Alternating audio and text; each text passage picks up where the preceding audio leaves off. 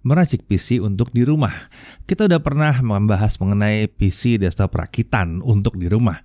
Uh, saya udah pernah bahas mengenai uh, bagaimana sebuah PC desktop adalah investasi jangka panjang yang baik. Kita bisa bangun sebuah PC desktop untuk digunakan lebih dari lima tahun, bahkan terus menerus di upgrade. Uh, personally saya juga udah punya sebuah PC desktop yang bahkan lebih dari tujuh tahun. Ya, yang yang yang menarik adalah personally saya ditanyain terus PC desktop rakitan apa yang ada di belakang saya di dalam beberapa puluh video yang uh, kita rekam untuk di Jagat Review, untuk di YouTube Jagat Review. Dan saya udah pernah janji uh, buat buat bahas, tapi nggak sempat sempat bahas secara spesifik. Waktu itu pernah bahas soal casingnya, udah pernah gitu. Pernah bahas soal fundamental mengenai PC desktop di rumah, tapi saya terus terusan tanya itu sebetulnya apa? Gimana cara mulai ngerakit ya? Pertanyaannya mulai numpuk gitu. Ya, agak rumit emang ya pembahasan di Jaga tuh memang kadang-kadang agak sedikit terlalu jauh mungkin ini ya kita bahas tentang teknologinya, kita bahas mengenai laptop, smartphone segala macam kita bahas. Tapi memang kita udah lama nggak bahas soal PC desktop dan fundamental dari awalnya banget PC desktop rakitan. Ya, itu sebabnya saya mencoba untuk membahas kali ini. Semoga bisa membantu ya. Dan ini dalam bentuk sebuah podcast. Jadi karena sebuah monolog panjang mengenai uh, bagaimana caranya mulai uh, mulai meracik sebuah PC seperti yang ada di belakang saya pada saat kita bikin uh, video untuk di YouTube. Oke, pertama-tama uh, saya harus ingetin bahwa podcast ini ditujukan untuk pemula banget untuk urusan rakitan, ya, untuk rakitan PC pemula banget. Kalau kalian sudah pernah rakit PC satu dua kali atau udah ngerti banget, ini basic banget. Ini basic banget. Lalu karena pertanyaannya berkisar PC yang ada di belakang saya, jadi saya akan merakit PC atau membahas tentang merakit PC seperti yang ada di belakang saya ya. Tapi dengan mungkin dengan prosesor generasi baru. Uh, iya PC di belakang saya saat rekaman itu adalah PC dengan uh, eh, GPU GeForce uh, RTX 26 Super dan sebuah prosesor Core i7 8086K udah mulai pusing ya. Oke ini adalah sebuah prosesor unik yang merupakan uh, seri ulang tahun. Makanya namanya aneh 8086K uh, ini seri ulang tahun 40 uh, ke 40 tahun arsitektur X86 itu kan mulai teknis lagi kan saya kan. Oke, intinya saya pilih yang itu eh, banyak yang nanya kenapa saya pilih itu. Saya pilih itu karena saya butuh quick sync satu dan saya butuh clock tinggi uh, karena beberapa game suka di clock tinggi. Walaupun akhirnya saya juga uh, suka nahan-nahan clocknya juga ya kepengen aja gitu kepengen aja punya clock tinggi jadi punya potensi untuk dapat clock tinggi kalau dibutuhkan dan ya kalau buat saya quick sync itu jadi jadi penting banget karena beberapa aplikasi memang diakselerasi dengan quick sync yang adanya di dalam prosesor Intel 1 itu Nah, tapi prosesor seri Ultimate pada masanya itu udah beberapa tahun umurnya. Oleh sebab itu ya kayaknya saya akan membahas penggunaan generasi yang barunya aja dalam merakit PC yang kali ini. Pembahasan yang sekarang kita akan pakai yang 10 gen, generasi ke-10. Itu kan generasi ke-8 ya. Dan tentunya sebuah PC desktop itu bukan hanya melulu soal prosesor. Banyak komponen yang lain dalam PC yang kita akan uh, mencoba untuk mengupas uh, pelan-pelan satu-satu ya, pelan-pelan ya supaya bisa ngerti ngerakit PC seperti apa. Oke, jadi cari cemilan, cari kopi dulu, duduk santai atau ya gimana lah pokoknya santai karena ini tidak mungkin pendek. Saya akan coba uh, jelaskan pelan-pelan ya. Kan kalau dirasakan ada yang kelewat ya kalian bisa mundurin ya atau kalau mau cepat lagi ya bisa lebih maju lagi kalau mau skip kalau udah mengerti ya. Oh ya, by the way podcast ini tersedia di YouTube, Spotify, Anchor dan beberapa ya tempat podcast lainnya. Mari kita mulai. Oke, pertama-tama tentukan dulu PC-nya untuk apa? Kenapa mau bangun PC desktop? Ya, ini akan sangat membantu sekali bagi kalian kalau kalian nanti mulai berkonsultasi. Ya, mau ngapain? Uh, PC desktopnya mau karena PC di rumah kurang, karena komputer di rumah kurang, mau dipakai buat anak. Anaknya aplikasinya apa? Uh, konektivitasnya seperti apa? Itu mesti ketahuan semuanya ya. Apakah via WiFi? Apa ada kabelnya gitu? Itu mesti mesti ketahuan. Atau uh, ini mungkin mau buat gaming karena tidak mau menggabungkan antara PC yang buat kerja dan yang buat gaming. Mungkin bisa jadi kayak begitu ya atau ini PC hybrid, PC desktop yang hybrid. Saya mau ngedit video juga, content creation juga, saya mau gaming juga. Misalnya seperti itu. Bisa juga, bisa juga. Atau mungkin untuk 3D rendering karena kalau saya pakai laptop uh, rasanya kurang pas kalau pakai desktop saya bisa gila-gilaan pakai 3D rendering. Bisa, bisa juga. Tapi tentukan ini untuk apa ya dicari ini untuk apa? Nggak sebenarnya nggak perlu cari ya kalian udah tahu harusnya ya. Saya mau ini untuk apa? Dan itu mesti dijabarkan dulu pelan-pelan sebelum kalian benar-benar bisa merakit sebuah PC jadi jangan main asal bilang saya pokoknya mau sebuah PC desktop. Itu aneh. Lalu kemudian dananya ada berapa? Dan ini kalian harus benar-benar fix tahu dananya ada berapa ya jangan bilang dananya cuma 2 juta ya itu agak sedikit aneh sih ya. Dana akan relatif memang gitu ya kan tapi ini sebuah PC desktop itu akan menghabiskan dana mungkin sekitar 5 sampai 7 juta di entry levelnya gitu entry level yang enak ya. Yang enak bukan entry level yang nggak enak. Sampai bisa puluhan sampai ratusan juta. Ya emang PC desktop itu emang nggak jauh beda harganya dengan laptop. Tapi spesifik untuk yang rakitan fleksibilitas tingginya tuh luar biasa umur bisa panjang banget karena bisa di upgrade upgrade. Upgrade tadi sudah bilang ya di rumah saya tuh sampai 7 tahun lebih bahkan dan masih terus jadi PC desktop yang dipakai setiap hari. Performa itu bisa lebih tinggi daripada sebuah laptop karena simple karena dayanya kita bisa lepas. Tapi kita juga bisa tahan kalau kita mau. Konfigurasi itu sangat mudah sekali. Mau dibikin lebih murah? Bisa. Mau dibikin kenceng? Bisa. Mau dibikin gila-gilaan over the top bisa gitu ya. Jadi kita bisa konfigurasikan dia luar biasa uh, fleksibel. Upgrade itu akan mudah banget. Kita bisa start dari yang sederhana tapi dirancang untuk pelan-pelan upgrade, upgrade, upgrade, upgrade. Jumlah storage itu akan bisa banyak sekali Memang ada yang bilang ya tergantung budgetnya juga benar, tapi yang jadi masalah kan kalau kita beli sebuah laptop, saya nggak menjelaskan sebuah laptop, tapi kalau kita mengandalkan sebuah laptop untuk untuk saat yang mau diupgrade terus, punya duitnya pun kadang-kadang kita udah nggak bisa ngupgrade. Kenapa? Karena slotnya udah habis gitu. Mau pakai USB itu kan aneh gitu sebetulnya ya. Nah, sementara kalau sebuah PC desktop, terutama yang rakitan, itu namanya uh, slot untuk uh, hard disk dan storage uh, SSD itu bisa sampai 6, 7, 8 bahkan bisa lebih kurang tambah card lagi, nambah lagi, bisa nambah lagi, bisa banyak banget. Jadi jumlah storage bisa banyak banget. RAM itu bisa besar banget ya. Um, di laptop 16 GB udah bersyukur, di desktop 32 GB itu biasa. Ya PC desktop yang uh, kelihatan tampil di uh, belakang saya di di YouTube itu ya itu 32 GB. Hasil upgrade-upgrade memang 16 16 dulu terus 16 lagi ya gitu. Jadi scaling peningkatannya itu bisa luar biasa fleksibel banget. Bahkan kalau misalnya nih ganti generasi nih dari dari um, oh prosesor udah ganti generasi, uh, boardnya udah ganti generasi. Misalnya 3 4 tahun ada perubahan generasi. Mau ganti yang baru. Separah-parahnya yang kalian ganti adalah nanti mungkin uh, memori atau RAM, motherboard dan prosesor. Sisanya gimana? Monitor nggak diganti, keyboard nggak ganti, mouse nggak ganti, ya kan? Casing nggak ganti, power supply nggak ganti. Bahkan kalau ganti generasi cuma di prosesor sama motherboard mungkin RAM-nya nggak ganti, SSD nggak ganti, hard disk nggak ganti, banyak banget yang nggak diganti, gitu. Jadi banyak yang masih bisa dipertahankan di situ dan upgrade-nya juga jadi nggak terlalu mahal-mahal banget. Nah, to mention itu sebetulnya barang yang dilepas itu juga masih bisa dijual lagi di di pasar second. Ada aja yang nyari Lalu kemudian maintenance atau perbaikan, pembersihan itu mudah banget ya karena ukuran besar ya bukan sebuah laptop dibuka gampang, buka, eh, ditiup ditiup debunya keluar gampang, bersihin juga gampang, nggak um, sulit gitu ya. Kalau ada kerusakan juga sebenarnya gantinya mudah relatif mudah. Kalian bisa belajar sendiri kalau mau DIY bisa, mau ke toko juga bisa dan toko-tokonya juga nggak harus ada yang terlalu spesial-spesial banget. Biasanya toko rakitan sih banyak banyak bisa rata-rata. Kalau cuma ganti card gitu ya, ganti thermal paste itu gampang. Laptop ganti thermal paste-nya tidak akan gampang, itu agak lebih susah kalau laptop karena mesti buka dulu, harus memastikan bahwa nanti kabel-kabelnya eh, nggak kejepit atau apalah itu ya. Jadi kemudahan-kemudahan itu membuat sebuah PC desktop rakitan punya kelebihan tersendiri. Ya memang dia nggak bisa dibawa-bawa tentunya. Itulah sebabnya kenapa kalian harus punya laptop juga untuk dibawa-bawa ya. Bicara konsumsi daya ada yang banyak protes. Oh konsumsi itu boros banget, boros banget. Enggak juga. Pada dasar laptop dan desktop ini sebetulnya kalau disetarakan performance-nya, konsumsi dayanya akan mirip-mirip aja. Kalau uh, nengok-nengok ke YouTube-nya Jagat kita bolak-balik bikin pembahasan mengenai konsumsi dayanya, bagaimana cara menahannya. Waktu itu Alfa Jonathan juga sempat bahas soal GPU-nya gimana cara menahan supaya performance-nya tetap bisa tinggi walaupun dayanya bisa ditahan lebih rendah gitu ya. Sebuah laptop gaming itu bisa nyampe 200 watt juga loh. Ya, bisa, bisa tergantung konfigurasinya. Sementara tergantung konfigurasi sebuah PC desktop itu bisa gaming bahkan cuma 60 sampai 100 watt juga.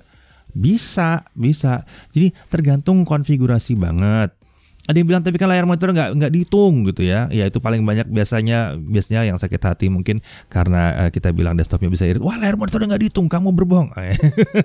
ya biasalah kayak gitu biasa. Saya kita udah biasa kayak gitu ya. Nah uh, sebetulnya kalau layarnya segede layar laptop yang kecil itu yang cuma 15,6 inci, 14 inci atau 17 inci lah paling gede ya. Itu pun jarang sebetulnya ya.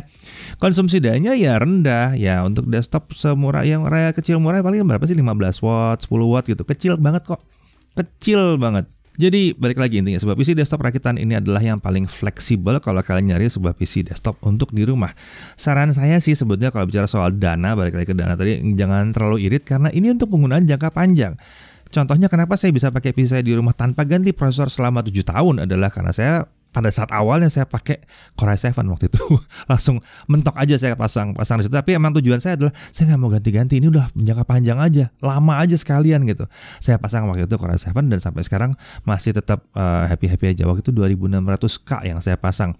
Ya 7 8 tahun yang lalu mungkin kurang lebih ya. Nah, itu membuat saya bisa bertahan lama sekali dengan satu PC desktop yang sama. Oke, mari kita bahas dulu komponen-komponen apa aja yang ada di dalam PC desktop sebelumnya kita masuk mana yang mau dipilih dan uh, apa aja kira-kira yang uh, perlu diperhatikan. Pertama, prosesor. Ini bisa dibilang otaknya. Sewajarnya kita akan pilih dari generasi yang terbaru ya. Karena tentunya akan lebih baik dari pendahulunya untuk content creation maupun untuk gaming pasti tetap, tiap, tiap generasi akan lebih baik, lebih baik, lebih baik. Tapi ini juga harus dipilih berdasarkan kebutuhan tentunya ya. Nah kemudian uh, selain prosesor ada coolernya. Iya sih prosesor harus didinginkan. Jadi jangan dipikir prosesornya berdiri sendiri. Ini kadang-kadang coolernya tuh harus dipikirin juga. Pendinginnya harus membuat dia aman dari pekerjaan yang berat. Ya nggak usah pakai air juga, tapi harus ada cooler aftermarket yang lumayan oke okay, gitu. Lalu dia namanya motherboard. Ini papan, satu papan untuk memasang semua komponen internal. Jadi uh, nanti apalah grafik card, apa SSD, hard disk itu dipasangnya ke dia ya. Dia nanti dipasangkan ke dalam sebuah casing ya. RAM ini memori udah tau lah ya. Kalau RAM udah pasti tahu. Kemudian ada storage yang kita suka bilang storage atau, atau sarana penyimpanan dulu bilang hard disk gitu kenapa kita bilang SSD udah ada pembahasan sendiri spesial di jagat review mengenai apa itu SSD Nah, hard disk dengan SSD kita akan selalu pilih SSD untuk zaman sekarang. Prosesor udah makin kencang kalau kalian pasang hard disk sebagai storage utama, kalian akan kena yang namanya bottleneck atau performance-nya ketahan parah. Jadi, selalu sisakan dana untuk SSD duluan. Lalu ada namanya graphics card atau yang sering dibilang VGA card. Ini adalah kartu yang sebetulnya awalnya untuk nampilin gambar tapi berakhir dengan bisa untuk akselerasi tiga dimensi, bisa untuk gaming segala macam ya. Lalu ada power supply unit atau PSU, sering dibilang PSU. Ini adalah penyuplai daya ke sistem. Jadi dari listrik ketemu power supply unit dulu dan dia yang akan membagi-bagi dayanya ke semua komponen-komponen itu. Jadi untuk PSU atau power supply unit ini kalian jangan terlalu pelit-pelit amat ya. Oke. Kemudian ada casing, ini adalah kotak tempat semuanya dipasang kesannya ini adalah kotak yang nggak terlalu penting, tapi zaman sekarang PC desktop itu juga enaknya bisa dipajang. Jadi kotak ini jadi tiba-tiba agak penting penampilannya ya. Nah, untuk keyboard, mouse, eh, monitor, speaker ini kan nggak ada di dalam PC desktopnya, jadi eh, kita kesampingkan dulu kali ini pembahasannya ya. Oke, saya buat gambaran dulu mengenai aplikasi apa aja yang kalian pakai dan kira-kira apa yang kalian mesti lihat nantinya ya. Uh, untuk aplikasi misalnya kalian pakai oh saya pakai MS Office lah yang paling banyak kurang lebih ya ngetik ngetik bikin presentasi PowerPoint Excel gitu ya sejujurnya ya ini cuma prosesor sih yang paling penting sebetulnya dan SSD Ya, jangan pakai hard disk. Tetap aja Bapak saya bilang prosesor penting dan SSD. Jadi jangan pakai hard disk, pakai SSD. Dua ini yang paling penting. Perhatikan yang dua ini, mau kapasitasnya besar, mau yang lebih kencang. Nah ini di dua ini ya. Lalu untuk editing dua dimensi, dua dimensi berarti flat editingnya ya, Photoshop, um, terus apalagi ya InDesign, Corel mungkin gitu ya. Nah, prosesornya kencang, jelas, uh, RAM yang besar, jelas, dan SSD penting banget. Jadi di sini ada RAM masuk ke sini. Kenapa? Karena memori akan butuh besar karena kalian akan multitasking gila-gilaan biasanya ya. Lalu saat masuk ke editing video dan tiga dimensi, ya, ini semua jadi penting. ya, graphics card atau GPU jadi super penting jumlah core di dalam uh, prosesor juga super penting. Kita kita jelasin apa itu jumlah core gitu ya. Nah uh, untuk gaming Graphics jelas penting, GPU, graphics card itu jadi penting banget, tapi semua komponen lain juga penting, RAM juga penting besar, penting kencang juga, SSD juga penting di situ dan clock jadi penting di sini pada saat kita bicara soal gaming. Clock dan core akan kita bahas dalam bagian prosesor ya. Oke, kita bahas dulu pelan-pelan. Pertama-tama yang lucu adalah saya suka nyarinya dari casing duluan. Kenapa casing duluan? Karena kita menentukan ukuran dulu. Saya selalu gitu sih, saya ukuran dulu. Jadi bukan berarti akan di fix, tapi menentukan ukuran casing dulu mau yang mana. Casing yang besar akan bisa diisi macam-macam, casing yang sedang akan ada sedikit terbatas, casing yang kecil sekali akan sangat terbatas sekali. Biasanya standarnya yang pertama adalah yang disebut dengan ATX. Adalah si ATX ATX yang lain saya tahu ada ATX ATX yang lain juga. Tapi base-nya adalah ATX. Ini adalah casing yang besar, yang yang yang tower ya, yang besar uh, ada versi lebih besar, boardnya itu bisa diisi dengan board motherboard yang besar. Jadi ini motherboard full ATX itu bisa masuk ke dalam situ. Enaknya case ini kita bisa milih uh, banyak komponen, bisa naruh banyak hard disk, SSD, untuk expansion itu banyak banget. Nggak enaknya tuh ukurannya gede, ukurannya besar memang, dan dia tinggi ya. Kalau toh dia slim dia tinggi nanti ya. Kemudian ada yang namanya micro ATX. Ini sedang atau kecil. Ini sebenarnya mirip dengan ATX, tapi dia lebih pendek aja. Kelemahannya boardnya itu lebih pendek. Cuma lucunya, dalam beberapa tahun terakhir ini kita perhatikan, board micro ATX ini mulai jadi primadona. Kita mulai lihat uh, board uh, micro ATX ini dijejalkan berbagai macam fitur sampai sangat dekat sekali dengan ATX, ya. Dan harganya lebih murah. ini menarik sekali ya. Lalu yang lebih kecil lagi namanya bukan mikro tapi mini. Aneh ya. Jadi ATX, mikro ATX, mini ITX tapi namanya. Mini ITX bukan ATX. Di sini ukurannya kecil banget. Boardnya akan jadi mahal, cooling system akan jadi mulai repot di sini karena sempit banget, uh, expandability juga mulai agak susah. Walaupun bisa kalau kalian nggak pakai hard disk pakai SSD, expandability masih biasanya lebih gampang ini. Uh, by the way, saya yang 7 tahunan itu mini ITX ya. Uh, bisa keisi sama 5 SSD dalam situ ya. Masih bisa dan satu hard disk kalau satu hard disk bisa masuk dalam situ ya. Dan ini ukurannya kecil sih sebetulnya. Mungkin segede kamus yang paling besar atau sedikit lebih besar dari itu ya ini kecil ini kecil. Tapi harganya nanti akan lumayan di situ ya. Di boardnya akan harga akan lumayan dan ekspansinya juga akan, akan agak susah Nah, buat kami pilihan yang paling enak buat dirakit adalah ATX dan Micro ATX. Tren sekarang ini lebih ngarah ke Micro ATX karena ukurannya yang sedikit lebih kecil gitu. Nah, sebuah casing itu juga memiliki beberapa fitur yang penting untuk PC kekinian. Untuk penampilan misalnya, panel samping yang transparan dari kaca gitu ya, itu bisa nunjukin isi PC. Nah, ini ada dua macam ya, ada yang uh, kaca tempered glass atau yang masih pakai model um, pakai plastik sebetulnya plastik transparan. Ini dua berbeda. Yang plastik transparan akan lebih murah, yang kaca akan lebih mahal, tapi yang kaca juga nanti pengirimannya agak hati-hati tuh. Kalau kejeduk tak bisa pecah gitu, kayak kaca mobil pecahnya gitu. Uh, untuk penampilan dan pendinginan yang baik, ada fitur namanya fitur cable management atau pengaturan kabel supaya kabel itu bisa sembunyi ya. Uh, ini buat kabel bisa sembunyi dan jadi rapi sekali dan dan nggak cuma rapi tapi aliran udara jadi lancar banget. Jadi penting ada fitur cable management. Saran kami pilih dulu ukurannya agar estetikanya jelas ya. Kalau saya sih personalnya akan pilih mungkin micro ATX. Dan uh, sebuah casing itu biasanya like sekitar 400-500 ribu lah yang paling murahnya ya. Nah, sekarang kita masuk ke sarana penyimpanan. Ya, storage-nya harusnya SSD. Kita udah pernah bahas uh, video mengenai uh, eh, SSD. Ada baiknya cek dulu di Jaga Review mengenai SSD. Nah, untuk uh, kalian mau yang berhemat, kalian pakai SSD yang tipenya SATA ya, atau yang pakai kabel. Jadi SSD-nya tuh disambung pakai kabel gitu. Itu kalau mau hemat.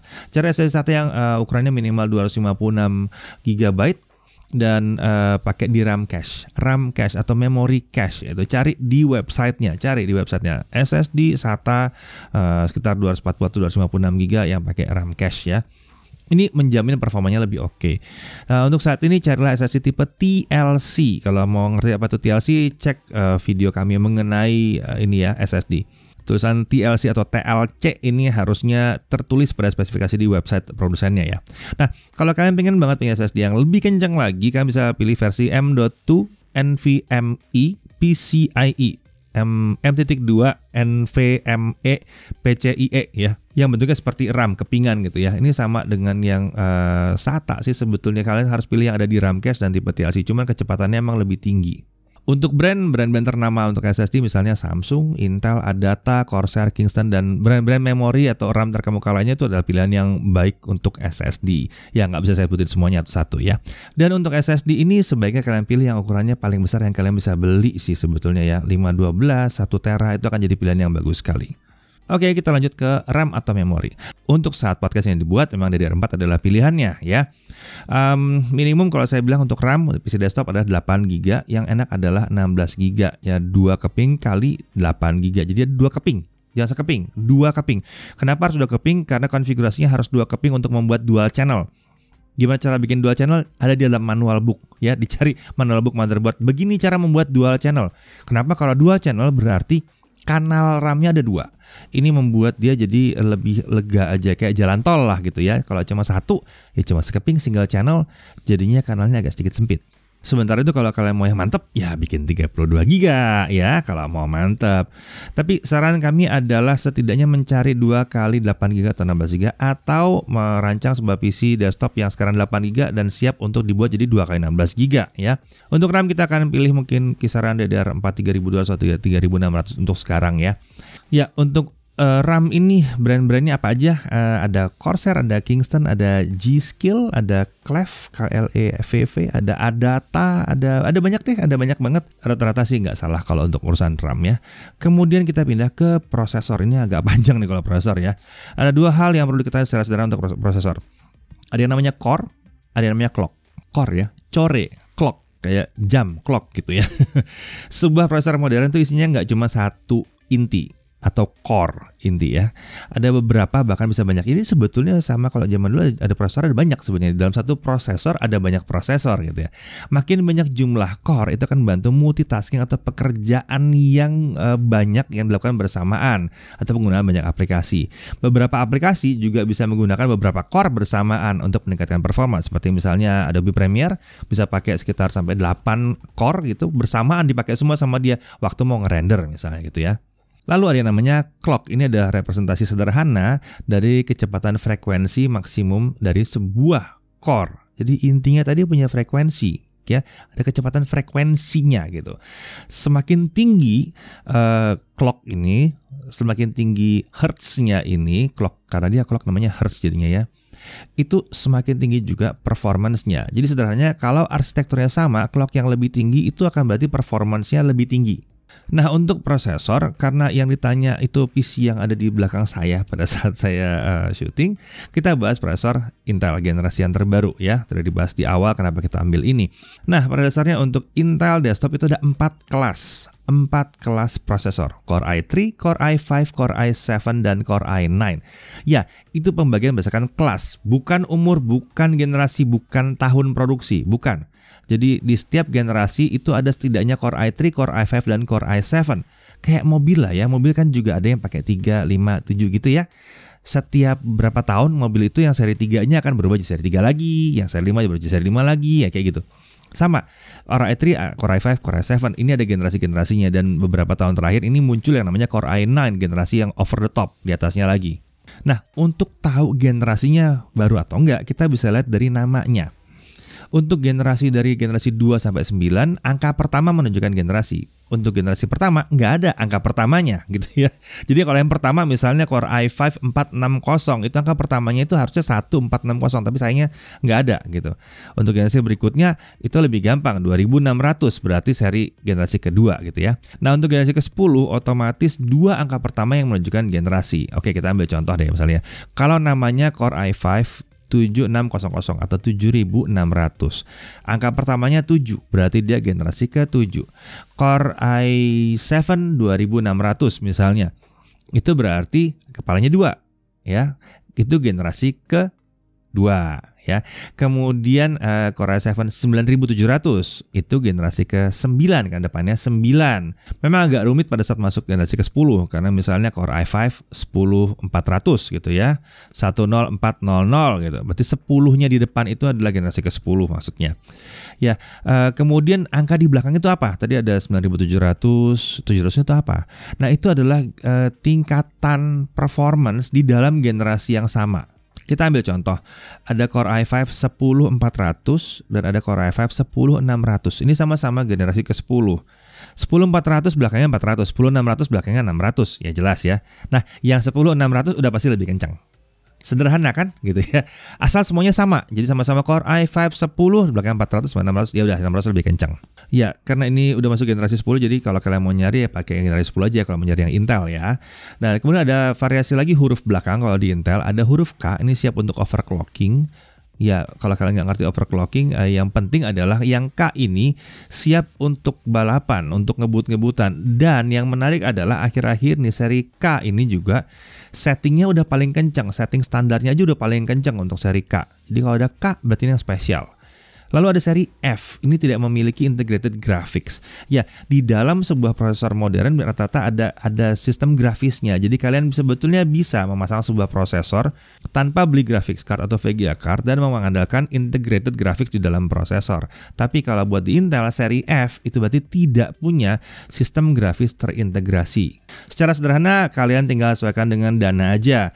Kami akan pilih seri K kalau kami mau cari yang terkencang dalam serinya. Kami akan cenderung untuk memilih versi yang bukan seri F karena sistem grafis uh, Intel itu membawa beberapa keuntungan sewaktu-waktu. Kalau misalnya grafik cardnya rusak, VGA cardnya rusak ya, mau diservis gitu misalnya atau mau ganti yang lain atau mau upgrade mungkin bisa dicabut.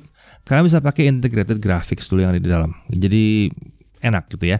Lalu uh, kalau tidak butuh grafis card yang kencang, kalau memang tidak butuh uh, gaming berat, nggak butuh 3D banget, ini bisa digunakan uh, untuk graphics card utama, untuk sistem grafis utama bukan graphics card, nggak ada kartunya soalnya. Jadi bisa beli ini dulu untuk nanti belakangan di upgrade gitu. Untuk aplikasi uh, khusus seperti Adobe Premiere atau OBS uh, untuk streaming gitu misalnya, si integrated graphics ini bisa digunakan sebagai penambah akselerasi selain pakai GPU atau uh, graphics card. Jadi saat menggunakan platform Intel pilihannya itu adalah kalau buat kami ya.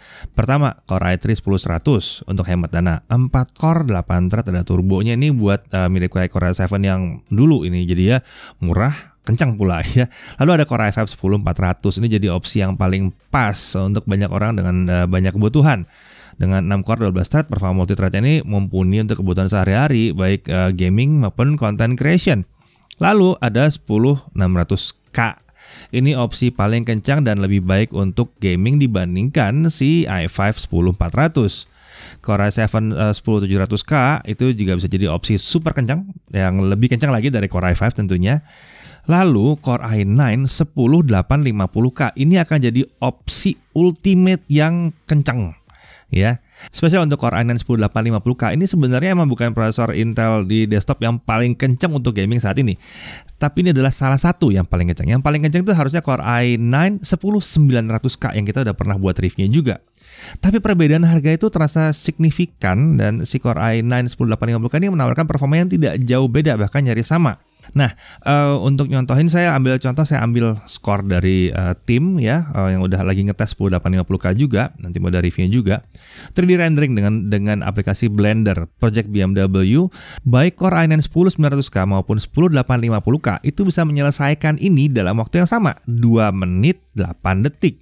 Lalu kami juga nyobain resizing atau uh, ngerubah ukuran foto 100 foto dengan aplikasi Fast Stone.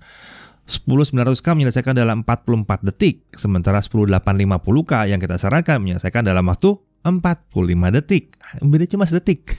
Tipis banget bedanya. Lalu untuk gaming, misalnya Assassin's Creed Odyssey ya kalian cari. Ini gamenya berat nih. Game ini uh, game open world, game yang luas banget. Jadi bebannya lumayan berat ke prosesor. Kedua prosesor ini dengan sistem yang sama semuanya ya. Kalau kita ganti dari 10900K ke 10850K, hasilnya sama. Bener-bener sama kita menemukan skor 112 uh, frame per second atau 112 fps sama.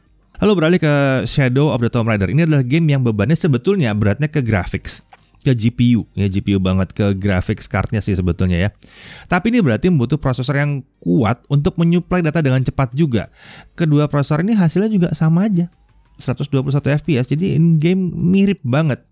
Lalu ada lagi game The Witcher. Ini game AAA. Game AAA itu game-game kelas atas yang gambarnya keren-keren banget ya. Uh, di sini memang 10850K-nya memang kalah. Tapi si 10850K ini dapat 162 fps sementara 10900K mendapatkan skor 163 fps. Beda satu poin. Nggak ngefek kekecilan bedanya gitu ya. Jadi emang kalau gaming itu memang akan cocoknya uh, cari yang clock yang lebih tinggi dibandingkan jumlah core. Itu sebabnya kadang-kadang 10900K unggul, tapi keunggulan terlalu tipis dibandingkan 10850K yang clocknya juga tinggi, gigahertz juga tinggi.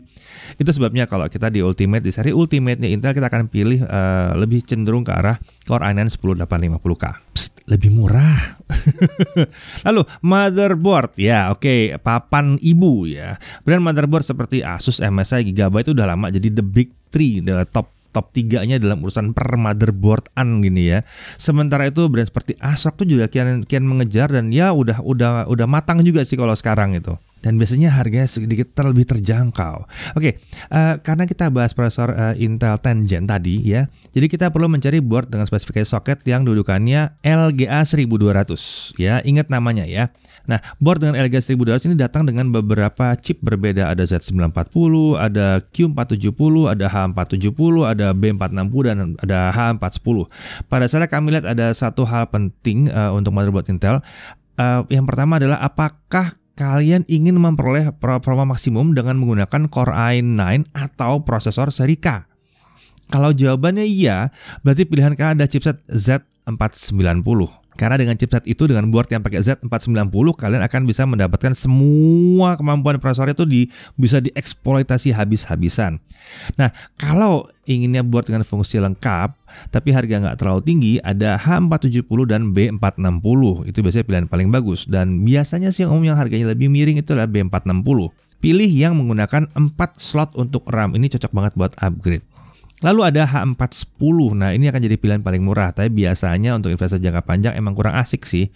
Karena kebanyakan buat H410 ini pakai dua slot RAM. Karena H410 ini biasanya untuk menekan harga, ya. Ya nanti kalau kalian misalnya mau cari-cari lagi udah mulai mencari motherboardnya, balik lagi ke pembahasan ini ya, tinggal di mundurin aja. Oke, hal yang penting selain 4 slot memori RAM adalah pendinginan di sekitar prosesor. Lihat di sekitar soket prosesor. Kalian cari yang namanya soket prosesor itu sebelah mana, dudukan prosesor sebelah mana, ya. Lihat di sekitarnya apakah ada pendingin atau blok-blok yang yang mengelilingi di sekitarnya. Ini penting banget agar umur PC bisa panjang karena yang didinginkan itu adalah penyuplai daya di iya iya yang di sekitar prosesor itu adalah penyuplai daya ke prosesor. Itu nggak mungkin dingin itu pasti akan mengeluarkan panas, pasti. Dan ini harus diinginkan dengan spesial. Jadi ini penting banget dicek, semakin banyak cooling sistemnya di situ semakin bagus biasanya. Oke, biar lebih spesifik kalian bisa browsing cari yang namanya Gigabyte Aorus B460M. MSI B460M Mortar misalnya atau Asus TUF B460M Plus misalnya. Cek yang tiga ini. Nanti kalian tahu kira-kira seperti apa sih ada pendingin di sekitar dudukan prosesor itu ya. Ini berlaku buat Z490 buat semua board yang lain. Cari yang pendingin di sekitar prosesor itu banyak karena itu yang akan membuat umur board kalian lebih lama terutama kalau kalian pakai prosesor yang kencang-kencang. Oke, sekarang kita masuk ke cooler atau pendingin. Ya, prosesor butuh pendingin yang baik. Mulai dari Core i3 dan uh, Core i5 kita bisa menggunakan pendingin berbasis kipas yang cukup terjangkau seperti Cooler Master 212 contohnya, seriesnya itu. Atau cari yang bentuknya mirip-mirip seperti itu, itu udah oke okay sih. Harga 200 ribuan sampai 500 ribuan mungkin ya, gitu ya. Itu udah lumayan oke. Okay. Sementara untuk Core i7 uh, seri K apalagi itu kan butuh cooler yang lebih besar. Noctua NHD mungkin ya bisa jadi yang gede-gede kipas tapi gede-gede ya uh, supaya performanya bisa maksimal karena panasnya terbuang dengan lancar. Lalu Core i9 akan butuh pendinginan spesial ya water cooling itu penting banget untuk sebuah Core i9 karena biar kalian bisa menikmati performa terbaiknya. Oke, kita beralih ke graphics card. Di tahun 2020 ini sebuah graphics card memiliki fungsi lebih dari pada sekedar menampilkan gambar ke layar monitor ya. Seminimal graphics card harus punya kemampuan gaming 3D yang bagus ya. Untuk gaming standar kalian bisa pilih Radeon atau GeForce GTX. Uh, tanpa gaming kalian bisa pakai integrated graphics yang gratisan yang dalam prosesor itu juga bisa kalau tanpa gaming ya. Akan tapi uh, kalau kalian menggunakan aplikasi untuk editing video 3D rendering Nanti graphics card yang uh, berbasis Nvidia GeForce itu akan jadi pilihan yang lebih baik untuk saat ini. Karena aplikasi editing video dan 3D rendering itu populernya tuh umumnya memanfaatkan uh, akselerasi dengan CUDA. CUDA ini adalah akselerasi yang dimiliki oleh Nvidia saja, CUDA ini ya. Yang uh, adanya cuma di di kelas-kelas GeForce memang. Untuk dana yang terbatas kita bisa milih GTX 1030 uh, tapi itu memang uh, ini banget ya basic banget. Uh, saran kami sih ada di GTX 1650 1650 Super ya. Ini opsi yang irit daya sebetulnya tapi masih kencang buat gaming juga buat uh, editing juga masih oke. Okay. Kemudian untuk dana ekstra kita akan sangat menyarankan untuk ngejar RTX series karena kemampuan barunya yang beragam dan kian dimanfaatkan oleh banyak aplikasi. Contohnya misalnya RTX 2060 atau 2060 Super adalah pilihan entry level ke RTX yang bagus banget untuk saat ini ya. Sementara itu kalau kalian emang nyarinya udah dari tadi udah milihnya Core i9, RAM udah 32 GB, SSD mungkin udah 1 tera 2 tera gitu ya. Ya udah selamat mencari graphics card kelas atas. Mungkin RTX 3080 yang baru aja diluncurkan di tahun 2020 akan jadi inceran yang bagus ya. Untuk graphics card Nvidia uh, ada banyak brand pilihan. Brand motherboard itu yang Asus MSI Gigabyte itu emang emang brand-brand yang oke okay buat itu ada Colorful, ada EVGA, ada Palette, ada ada banyak lah, ada banyak banget yang yang bisa jadi brand utama yang oke-oke okay ya. Lalu sekarang kita masuk ke PSU. Power Supply Unit ini udah pernah dibahas ya. Ini jangan terlalu ngirit di sini karena ini yang nyuplai daya ke sistem. Pada dasar power supply yang baik itu di kisaran 500 watt itu sudah uh, mencukupi pada dasarnya begitu. Ya tenang ya, PSU 500 watt ini artinya daya maksimum yang bisa disuplai ke sistem adalah 500 watt. Bukan pasti dia menyedot 500 watt dari colokan listrik, bukan, bukan. Pada umumnya, sebuah PC di kisaran 7 sampai 15 juta ini akan menggunakan power supply 500 watt atau lebih kecil, ya. E, nggak perlu gede-gede banget sih sebetulnya. 450 400 watt bahkan sudah cukup. Sementara itu kalau udah main pakai uh, prosesor dan GPU kelas atas, kita bicara tadi i9 terus RTX 3080, kalian mungkin akan lebih aman dengan power supply yang baru mulai kelas 650, 750 watt mungkin ya sekitar segitu. Sementara kalau kalian tidak pakai graphics card sama sekali bahkan ya mau kecil 300 watt juga nggak apa-apa 250 watt kalau ada nggak apa-apa. Tapi biasanya harga itu akan sudah tidak jauh berbeda antara 500 watt ke bawah itu udah nggak jauh beda. Itu sebabnya saya banyak nyebutin 500 watt sebagai minimumnya toh aman ya karena eh, ini tergantung eh, komponen di dalam mintanya seberapa itu yang akan disedot oleh si power supply gitu. Bukan power supply-nya pasti nyedot 500 enggak. Lalu ada sertifikasi yang namanya 80 plus atau 80 plus gitu ya. Nah ini akan jadi pilihan baik untuk cari yang punya 80 plus karena itu artinya perbedaan antara daya yang disedot dari PSU dari listrik sama daya yang disalurkan ke dalam sistem itu akan bedanya tipis ya. Ya efisiensinya berarti sekitar 80 persenan gitu ya. Itu jadi nggak boros dayanya kalau kayak gitu. Salah satu opsi lagi yang penting untuk dipahami di PSU atau power supply adalah modular PSU. Ini artinya kita bisa menggunakan kabel yang dibutuhkan aja. Karena kabelnya power supply itu banyak banget biasanya ya, terutama yang udah berkelas tuh banyak banget. Nah kalau pakai yang modular itu kita bisa pilih mana yang kita butuh. Yang kita nggak butuh kita nggak usah pasang kabelnya. Ini membuat kabel jadi ya nggak kebanyakan. Power supply unit brand-brandnya apa aja? Cooler Master, FSP, Seasonic, Corsair ya. Ini contoh-contoh uh, power supply. Ada banyak lagi sih uh, yang lainnya juga ya. Oke, berbasis uh, semua ini dan sistem yang saya pakai di belakang uh, berarti ekuivalen yang mirip itu adalah mungkin sebuah Core i5 10400 uh, atau sampai dengan 10600K ya tergantung dananya seberapa ya motherboard mungkin uh, motherboard ya harusnya di B460 kalau sekarang karena saya juga pakai seri B juga di belakang ini. Lalu untuk RAM 16 GB 2 kali 8 GB yang saya pilih SSD 512 GB ya kalau di belakang sudah upgrade-upgrade lagi ya. Kalau RAM ya juga saya upgrade tapi basicnya ada 16 GB. Lalu uh, untuk graphics card uh, bisa pilih dari GTX 1650 sampai dengan RTX 2060 Super uh, sesuaikan dengan dana dengan power supply di 500 watt yang 80 plus atau 80 plus tadi. Sementara itu casingnya adalah casing 500 ribuan lah ya kurang lebih. Harga kisarannya dengan 10600K dengan RTX 2060 Super mungkin di kisaran 16 jutaan. Iya ya betul, belum keyboard, belum mouse, belum layar monitor segala macam. Tapi itu performancenya hmm, luar biasa. Jangan dibanding-banding sama laptop. Jauh banget performancenya, kencang parah itu. Karena limit dayanya ada beda agak beda. Lalu kemudian kalau pakai i5 10400 dengan GTX 1650 itu harga kisarannya mungkin di sekitar 11 jutaan mungkin. Jadi sedikit lebih terjangkau di situ ya, mungkin lebih murah juga. Lalu untuk opsi minimalis kalian bisa pilih Core i3 10100, motherboard mungkin B460 atau H410, RAM 8 sampai 16 GB, SSD 512 GB SATA. SATA aja cukup sih sebetulnya ya. Graphics card mungkin 1650 atau bahkan tanpa graphics card dengan power supply 500 watt. Casing mungkin cari yang 300-400 ribuan gitu ya. Harga kisarannya mungkin tanpa graphics card sekitar 5 jutaan. Dengan GTX 1030 ini akan lebih disarankan di sekitar 6 jutaan. Dengan GTX 1650 di sekitar 8 jutaan. Ini akan lebih asik lagi sih sebetulnya. Yang perlu diingat ya kalau kalian mau upgrade ya tetap bisa sih sebetulnya mau naik ke Core i5 tuh ya bisa nanti nantinya gitu ya. Lalu untuk opsi terkencang di Intel bisa pilih Core i9 10850K, board Z490, RAM mungkin 32 GB dual channel, SSD bisa 1 TB NVMe PCIe, graphics card RTX 3080, PSU 3650 sampai 750 watt. Cari casing ATX yang gede aja sekalian deh gitu ya. Kasih lampu-lampu RGB segala macam. Masalahnya harganya akan sangat bervariasi sekali. Itu luar biasa sih. Tapi itu ya memang ya kelas atas banget sih. Ya performanya emang tinggi sekali. Ya, kurang lebih begitu dasarnya, dasar memilihnya per komponennya seperti apa kurang lebih ya. Dan ini masih baru berbasis satu brand prosesor ya. Sampel contoh komponen juga terbatas karena saya nggak mau terlalu panjang juga ini ya. Saya bahkan belum bahas mengenai lampu RGB ya yang menghiasi desktop yang dipajang di belakang saya di dalam dalam video juga itu pakai RGB ada lampu-lampunya juga itu bisa menghabiskan kalian sekitar 500 sampai 1 jutaan, 500 ribu sampai 1 jutaan sendiri ya. Tapi itu hiasan, jadi nggak nggak harus harus banget. Kipasnya penting, tapi lampunya nggak penting. Masih banyak yang bisa kita dalami lagi mengenai PC desktop, masih banyak yang bisa dipelajari.